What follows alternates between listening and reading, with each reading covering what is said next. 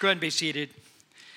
Again, thank you very much for the honor of being here. And for those who I haven't met, might be your first service with us. I've been here since Friday night, so I've kind of said some of the same things Friday, Saturday morning, Saturday night, Sunday morning, first service, now here. And then I kind of fly off right after the service. Uh, my um, heart for this for this church is, is huge. And uh, I just want to uh, say that in my travels, you know, I get to see every kind of church pretty much around the world. And uh, you have a great church here in Coeur d'Alene, Idaho.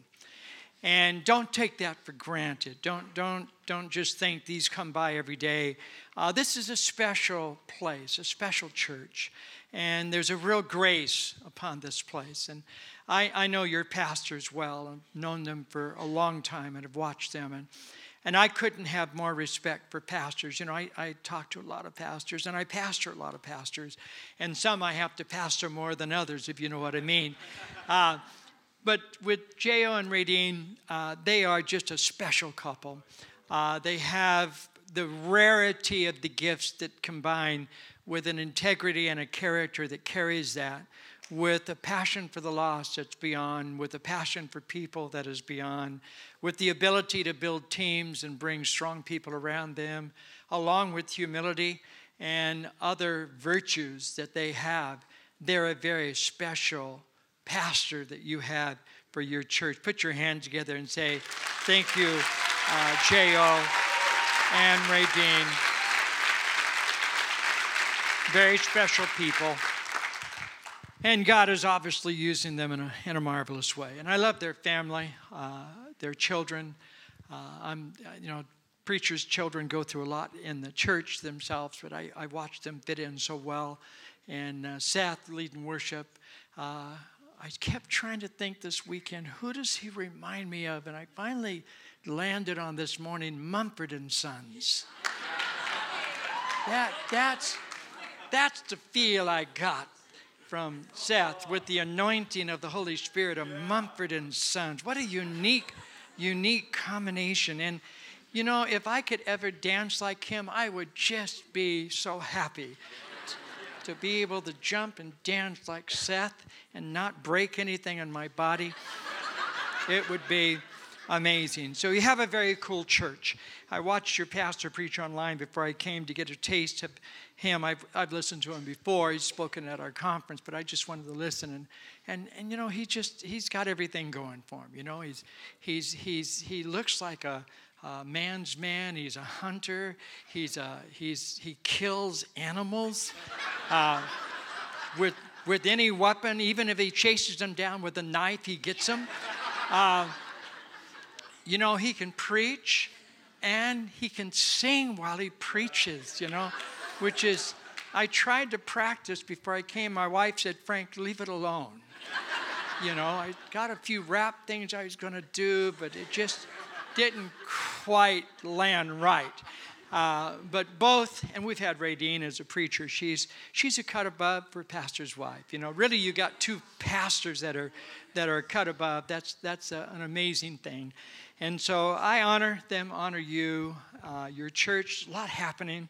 Uh, I've been very impressed this weekend to to just watch uh, your worship and your prayer, and met a lot of your leadership team, which I've met before.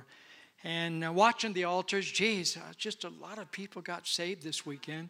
A lot of prodigals returned, and a lot of miracle stuff was going on uh, and still is going on. And I believe it's going to go on during this service right here. I believe I have a word for you. And so thank you very much uh, for having me. And thank you for my cancer survivor partner in faith, you know, that uh, we have gone through what we have gone places nobody else would want to go. But I'm glad we went there, and I'm glad we came back. And uh, I just had my last, not my last test, but my last biggest test since I finished treatments two years ago. Uh, just before I came, right before I came, got the phone call before I got on the plane. And it was the doctor saying, hey, you're clean, you're cancer-free, everything is good. Um, which for a... For a cancer patient, you know, when, when she called, my wife come and stood right next to me, you know, and they called, and Sharon took the phone, but they wouldn't talk to Sharon. And that makes you nervous, too, you know. So you know how that feels. You're, I get the phone call, and the nurse says, hey, I'm calling for Doctor Boyle. Yeah. Well, you know, you did your test. Da. Yes, I know.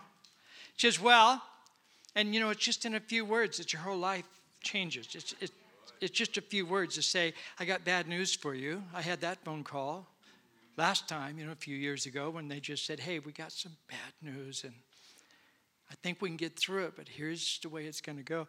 She says, hey, I got some good news for you.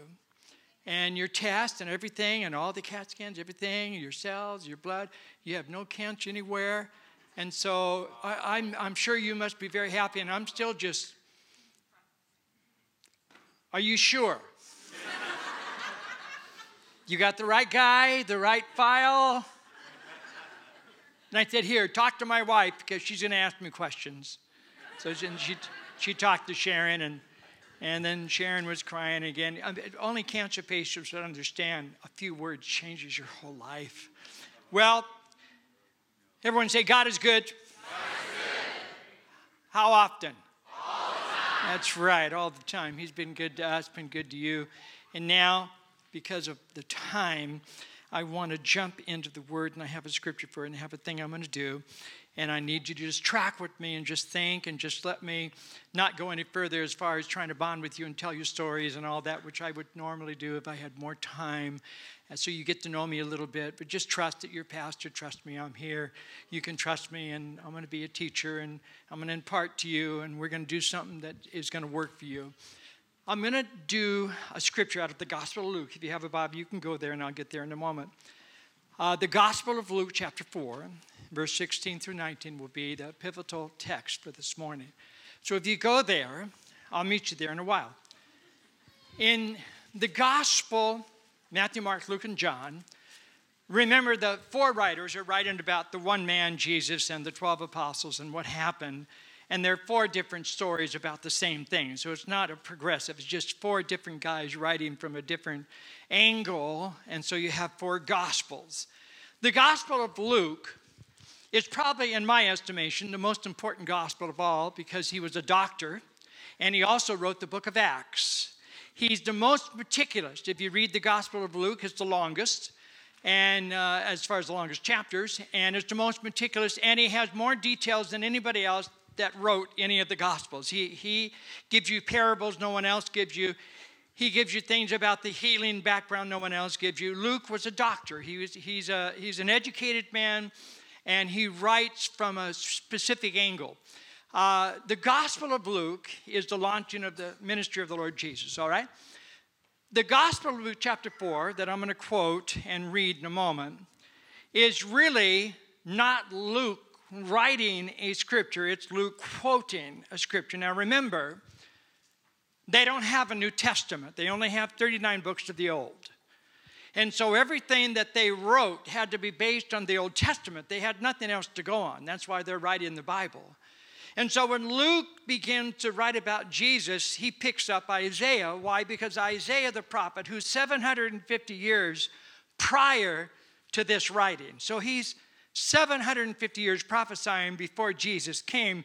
It's Isaiah that prophesies the most messianic, that is, the coming of the Messiah, Jesus, prophecies of any of the prophets put together. He's the one that gives us the name, the place, the town. He gives us stuff about the crucifixion in Isaiah fifty-three. No one else. Everybody uses Isaiah fifty-three for the crucifixion. Everybody uses Isaiah eleven for Christmas and Emmanuel and the Spirit upon us and a great counselor. And And you start going through Isaiah, his prophecies are absolutely astounding and accurate. So much that a lot of the apostles, and by the way, the apostle Paul in his epistles quotes Isaiah more than any other prophet. And so Isaiah is a major voice into the life of Jesus, Paul, Luke, all the apostles. And so that's where Luke is starting in this particular scripture. He's, he writes and drops into his gospel Isaiah sixty-one. So put that down, Isaiah sixty-one, one through four, where Isaiah prophesies about the coming of the Messiah, and that, that Messiah will have a specific spirit upon him. And so he prophesies basically the job description of Jesus. Now, let's pick it up in Luke chapter four. It's on the screen. I have the scripture so you can see it. Luke four, verses sixteen through nineteen. Now, remember, well, you might not even know, so Nazareth is where Jesus was born. Nazareth is only six thousand people. Nazareth is a rural community. Jesus had a family there, a father, a mother, and two brothers, which is in the Bible, by the way. And Jesus was a carpenter for thirty years, not a carpenter for thirty years, he lived there for thirty-three years, but he's a carpenter maybe for twenty years or fifteen, whatever. His dad was a carpenter, he was a carpenter, and so he would have built tables and, and homes and whatever. For this group of people, everybody knew him as the carpenter, nobody knew him as the Messiah. And so he's just another boy in Nazareth, another man in Nazareth, and he's a blue-collar worker. He and his dad have a shop, and they build things. He's a carpenter. Okay, on this particular day, he's in the synagogue. Pick it up with me. It's in your Bible. And he came to Nazareth. Okay, this is Jesus. He came to Nazareth, where he had been brought up. As his custom was, his habit was to go to church every Saturday, probably for thirty-three years. The whole time. He was dedicated in that temple. And so, as his habit was and his custom, he was going to the synagogue on the Sabbath day. Now we want to stop, pause there for a moment, and let me give you a little cultural history. The people in the audience have no idea what's going on. But the, the synagogue had a, like a coffee table that the priest would use. It was a huge table, like six feet long, three feet wide, and had holes on the top of it. And the reason it had holes because they would drop the scrolls of the scriptures they would read, usually the Psalms and the prophets. They didn't do much from the Pentateuch, but they did not even much from Proverbs, but they would do a lot from the Psalms and a lot from the prophets, and all the reading for the synagogue was done a year ahead of time so that they could get the manuscripts, they could put them in, they could have them waiting for them, because the manuscripts were very bulky. So for Isaiah being the sixty-six chapters, Isaiah would have been maybe ten holes that were filled with Isaiah. There would have been maybe ten chapters on a scroll because the scrolls were huge. And so they had to plan ahead. You couldn't just kind of fumble around through the scrolls. You had to plan ahead, plan who's going to read, plan what was going to be read, what prophet, what place, and everything, so that you could reach for the scroll, unroll it, and go exactly to the reading for that day. And that's what's happening right now. Now, in this setting, it's as much of a supernatural thing as the virgin birth in my mind or anything else about Jesus. It is so supernatural, but nobody understands it. Nobody gets it in that room. They're in a routine of attending church. There's about two hundred people in the room. It's not, they didn't have huge synagogues. About two, two hundred fifty was as big as they built them. And so these couple hundred people are sitting there, and they come on Saturdays, and they know Joseph, and they know Jesus, and they know the brothers, and they know the routine, and they know the reading, and they know what's going to happen. And the whole thing took about sixty minutes. That's as long as their services were. And so they, everybody knows what's going to happen. But on this day, they didn't know they were sitting in the middle of a miracle. They didn't know that something supernatural was going to shift in the heavenlies and in the natural realm, and a door would open in heaven, and a door would open in ministry, and that Christ Jesus, the Son of God, Emmanuel, God with us, would actually begin his ministry on that day. They had no idea they were sitting in the midst of a supernatural miracle. So when Jesus stood, it says, and they handed him the scroll. He didn't choose it.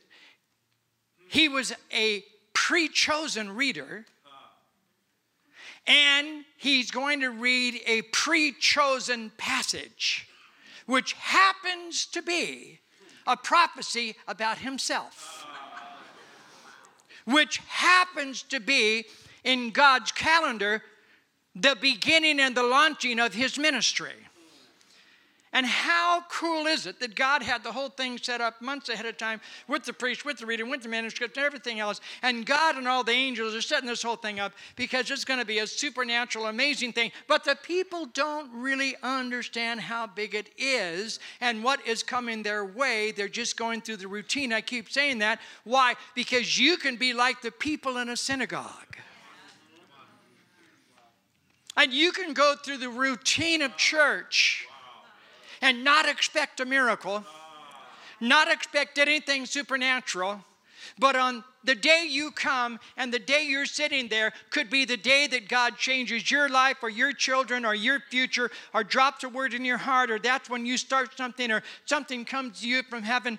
And I would like to say today that if you would just walk with me for a couple minutes, there's a miracle in this house for you, and there's a supernatural beginning for you. There's something that could happen in this place.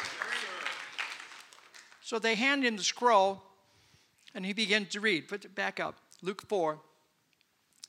And he begins to read. He stood up, he took the scroll of the prophet Isaiah, and he begins to read. He unrolled the scroll and found the place where it was written, "Prophecy and fulfillment and the person all meet at the same minute." Can you even imagine? So he starts reading, "The Spirit of the Lord is upon me." Well, folks, me.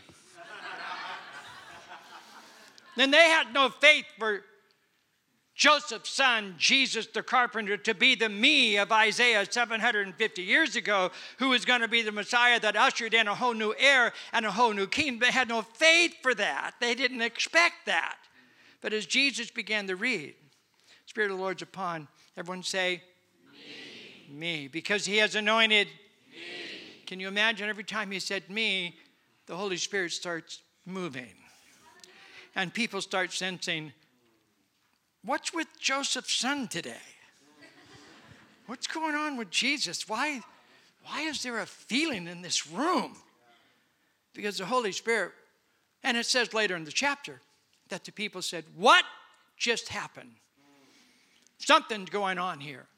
So the Spirit of the Lord upon me to proclaim good news to the poor. He has sent me to proclaim liberty to the captives, recovering of sight to the blind, to set at liberty those who are oppressed, to proclaim the year of the Lord's favor. Of the Lord's what? Favor. Of the Lord's favor. Now, the year of Jubilee, that's what the, the year of the Lord's favor in the Old Testament is, Leviticus twenty-nine, twenty-six through twenty-nine. It's, it's a year called Jubilee. Jubilee happened every fifty years.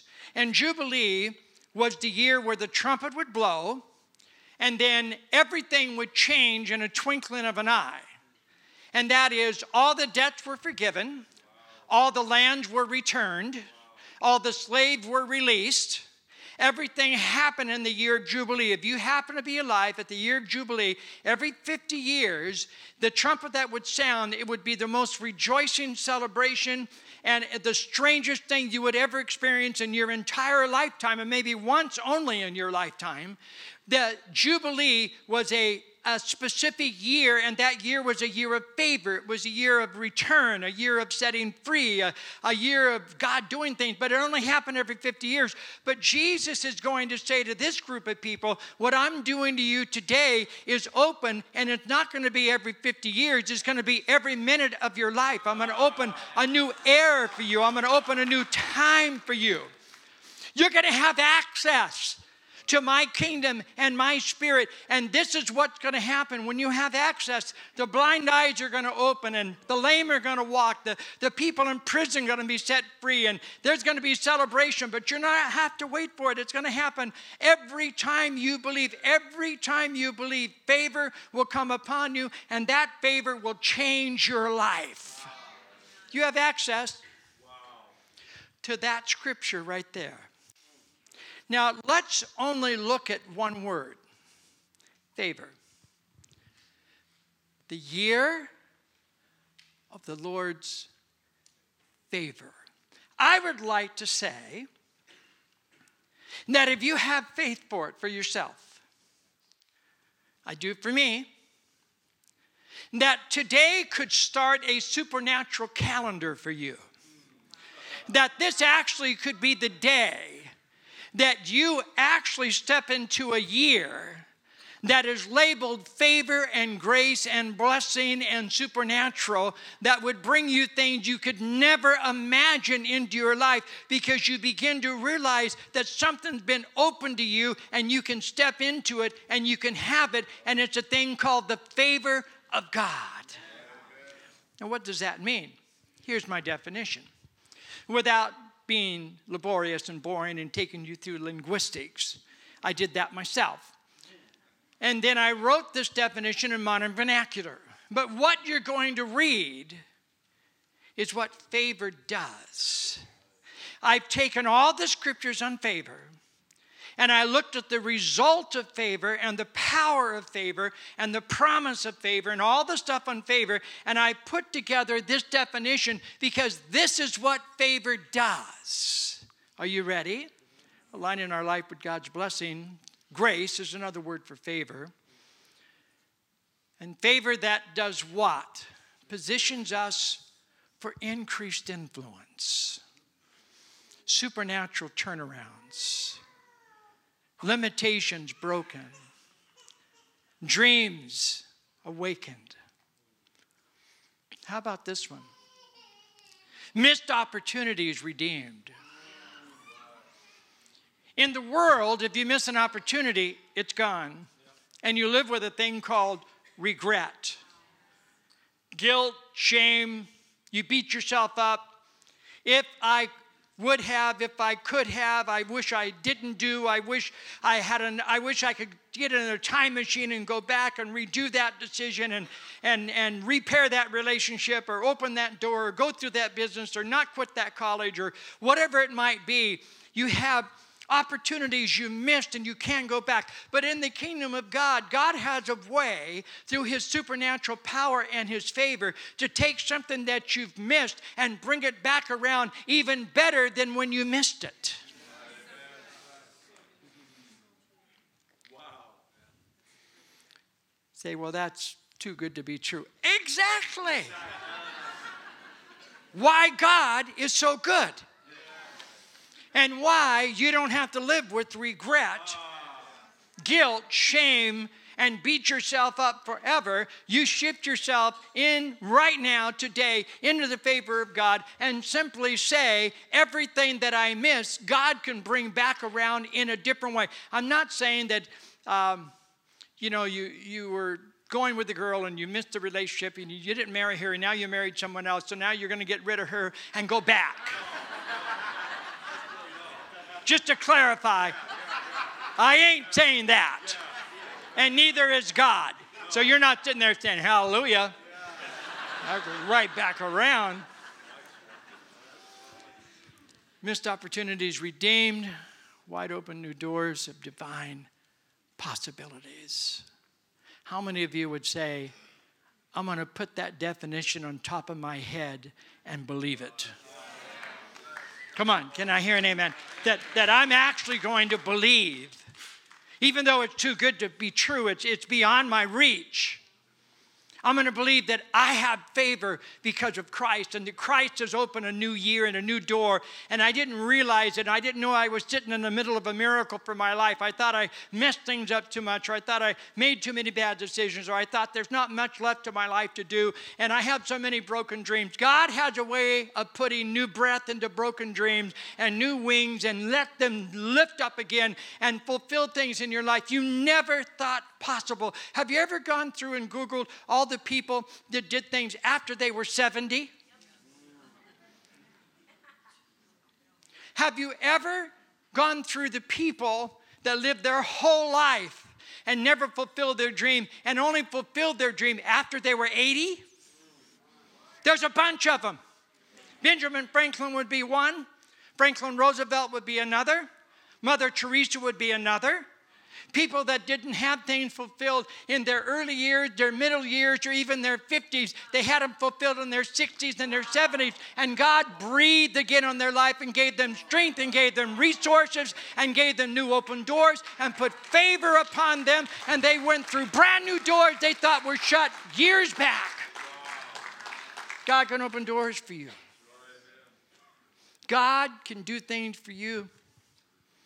Like I said before, he can make bananas grow on telephone poles. He has resources. He has ways. But, you know, I've never been to college. Neither has J O Right? I didn't go to Christian to seminary. Well, that's even worse. But you went to secular. Which is, I'm not against secular, I'm just playing around here. But what you think is a weakness, to God is a strength.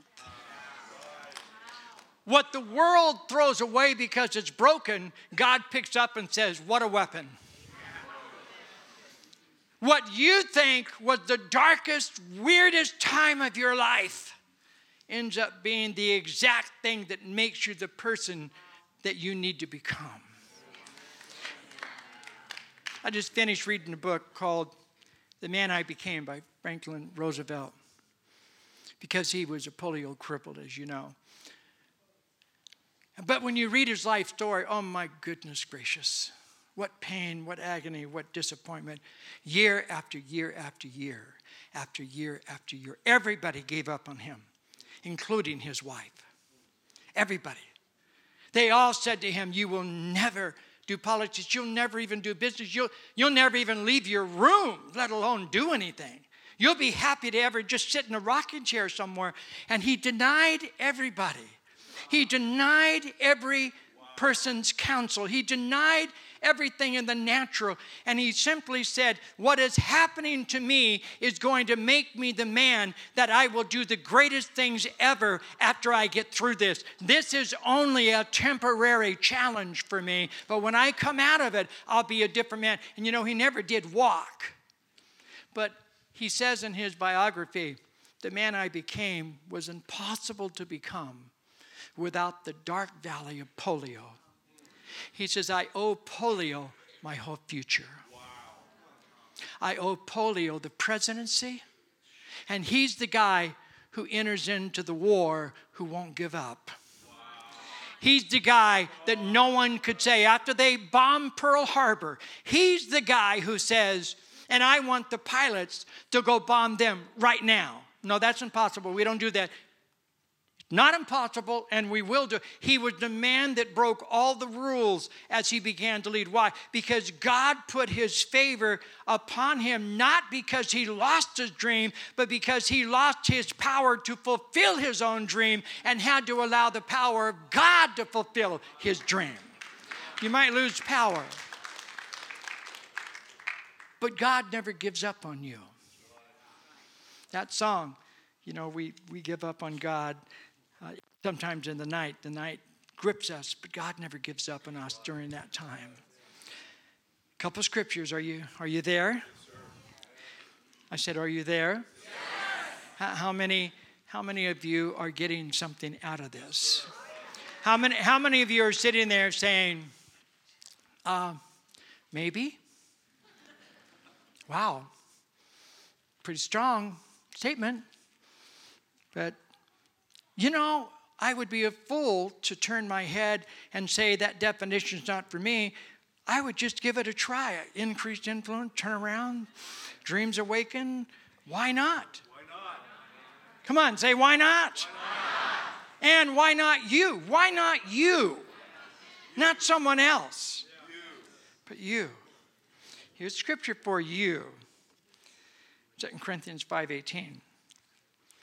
The new situation is wholly God's doing, for he is the one who restored us to his favor. How? Through my good works, through my endurance, through my smart no. It's through the work of Christ, through grace. It's not because of what you did or what you didn't do. It's because of who he is and what he did. It's not because you messed up and you can't. It, it's because you have messed up that you're a candidate. Grace comes to the undeserving. It comes to the broken. It comes to the weirdos. It comes to the people who have no strength, the are-nots with the zero knocked off, the nothings. That's what First Corinthians says. Not the noble, not the smart, but this other group of people. He says, I'm going to restore you to favor. Here's another scripture that's so important. Second Corinthians six and verse two. Amazing scripture. Hear what God says. When the time came for me to show you favor, I heard you. That gets my attention. And when the day arrived for me to save you, I helped you. Listen, this is the hour to receive God's favor.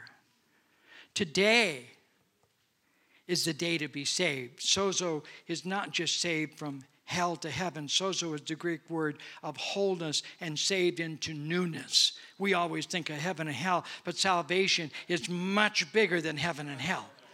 Thank God it does have those, but it's much bigger than that.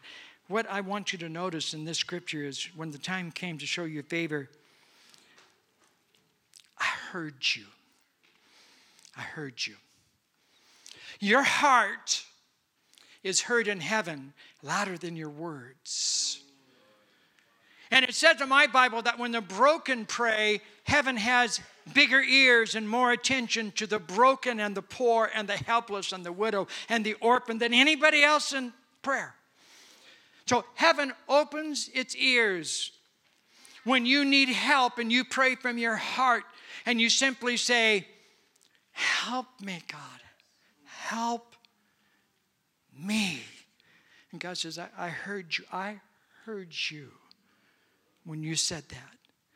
Would you do it with me right now? Just close your eyes.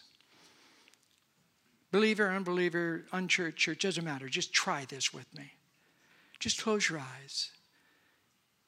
And for a second, believe that God is leaning over heaven, listening to you. And he's listening to your heart. And he's waiting for you to say, help me. Help me. I can't do this, God. I can't do this anymore. I can't go through this anymore. I can't fix this. I can't change this. I can't. I don't know what to do with everything. God, help me. I need your help. God says, when you pray that, I hear you. I want you to pray it right now in your heart, your own way. I want you just to say to God right now, God, help me. God, help me. Whisper it if you want. Just, just say it. Just let God hear it. God, help me. God, put your favor on me. God, redeem my messed up, lost opportunities. Lord, redeem the brokenness. Lord, God, give me a better vision. Let me fulfill the stuff that I know I could do. Lord, be my resource. Lift my vision today. Let, let something in me that I can't create myself. Lord, take the bitterness out of my heart. Take it away. I'm sick of being bitter. Lord, take, take unforgiveness away from me. Lord, take judgment and criticism. Take away my stupid negative tongue. Oh, God, take away my regret and my guilt and my shame and, and the way I see myself and my family tree and how I interpret everything about me is, is what has happened to me, but I know that doesn't define me. Oh, God, help, help me have a redefinition of myself. Help me, God, put favor on me, my life, my friends, my family, my marriage, my kids, my body, my conscience, my finance, my future. Let oppression be gone. Oh, God, help me. And God's what says in the scripture, when you pray that, when you do that, God says, and I heard you. You might think a billion people would be confusing to God, but God hears one. He hears that one voice, that one heart, that one person, that one broken life comes right before him, and he takes it on and says, I heard you. I'll do something about it. Put my favor on you. How many of you right now would be saying with me, Frank Damasio, this is the best news I've heard all day. Let me see your hand and say, you know what? This is, this is really, really, really good news for me. And you know what? I need a second chance, and I need favor, and I need redemption, and I need help. And I believe God's not done with me yet. Come on, wave at me, say, you're talking to me. I believe God's not done with me yet. I believe my future from this day forward. And if I had time, I would finish the other five-eighths of this message, which has scriptures that talk about from this day forward. That God actually calendars his promises in your life from the time you receive and something starts and you have your own calendar. And that calendar has a timetable of promise and fulfillment and blessing from the day that you receive it and reach and bring it. God says, from that day forward, we're doing something different with you. I would like you in Coeur d'Alene to simply believe with me that today, supernaturally, that you're here sitting in this message, that today is the beginning of something great for you. And that your calendar has been marked today.